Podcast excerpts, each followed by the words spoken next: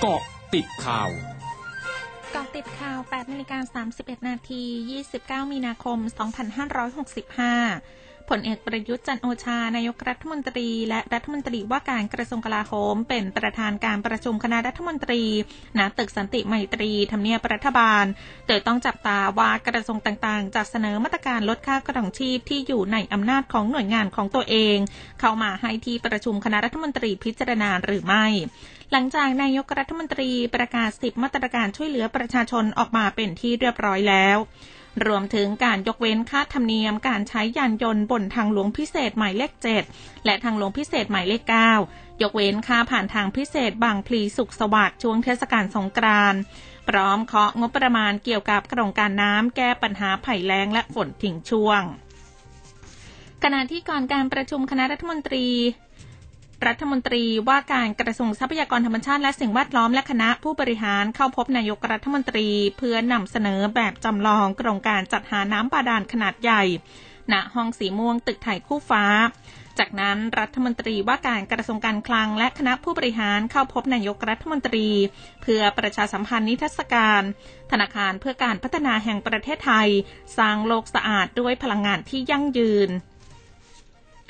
สำนักงานสาธารณสุขจังหวัดชนบุรี รายงานสถานการณ์โรคโควิด -19 วันนี้พบผู้ติดเชื้อรายใหม่จาก PCR 1,089 ราย จำนวนนี้มีบุคลากรทางการแพทย์ 46 ราย รวมมีผู้ติดเชื้อสะสมจาก PCR ระลอกเดือนมกราคม 74,490 ราย รักษาหายเพิ่ม 1,451 ราย กำลังรักษาอยู่ 12,421 ราย ส่วนผู้ที่มีผลบวกจากการตรวจด้วย ATK มีจำนวน 6,831 ราย รวมมีผู้ติดเชื้อสะสมจาก ATK ระลอกเดือนมกราคม 83,094 ราย รักษาหายเพิ่ม 4,243 ราย กำลังรักษาอยู่ 57,986 ราย มีผู้เสียชีวิตเพิ่ม 4 ราย รวมมีผู้เสียชีวิตสะสม 135 ราย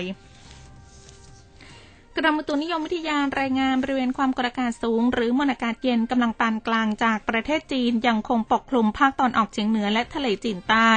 ในขณะที่ประเทศไทยตอนบนมีอากาศร้อน ลักษณะเช่นนี้ทำให้บริเวณดังกล่าวมีฝนฟ้าขนองและลมกระโชกแรงบางแห่ง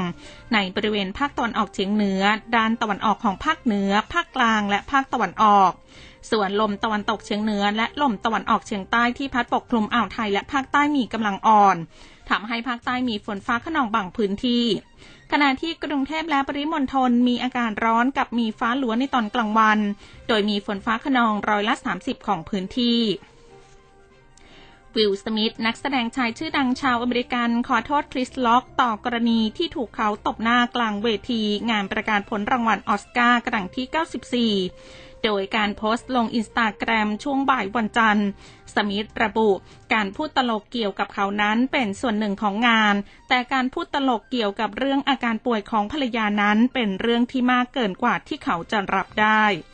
อย่างไรก็ตามบิลสมิธระบุว่าเขาขอโทษคริสร็อกซึ่งพฤติกรรมของเขานั้นเป็นสิ่งที่ไม่สามารถยอมรับได้และอภัยให้ไม่ได้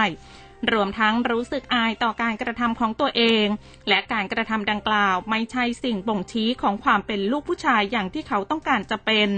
พร้อมระบุไม่มีที่สำหรับความรุนแรงบนโลกที่มีแต่ความรักและความกรุณา อีกทั้งความรุนแรงในทุกรูปแบบเป็นสิ่งมีพิษมีภัย ช่วงนี้ไปเกาะติดวิกฤตรัสเซียยูเครนค่ะ เกาะติดวิกฤตรัสเซียยูเครน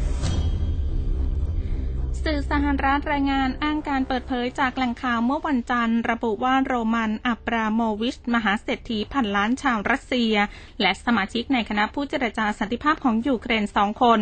มีอาการป่วยที่ต้องสงสัยว่าถูกวางยา หลังจากประชุมเจรจาที่กรุงเคียฟของยูเครน ช่วงต้นเดือนมีนาคม แต่มีอาการดีขึ้นในเวลาต่อมา และมีอันตรายไม่ถึงชีวิต ทั้งนี้อับราโมวิชตอบรับคำขอจากยูเครนในการเข้าร่วมการเจรจาเพื่อยุติสงครามในยูเครน ขณะที่แหล่งข่าวที่ใกล้ชิดกับอับราโมวิชระบุว่า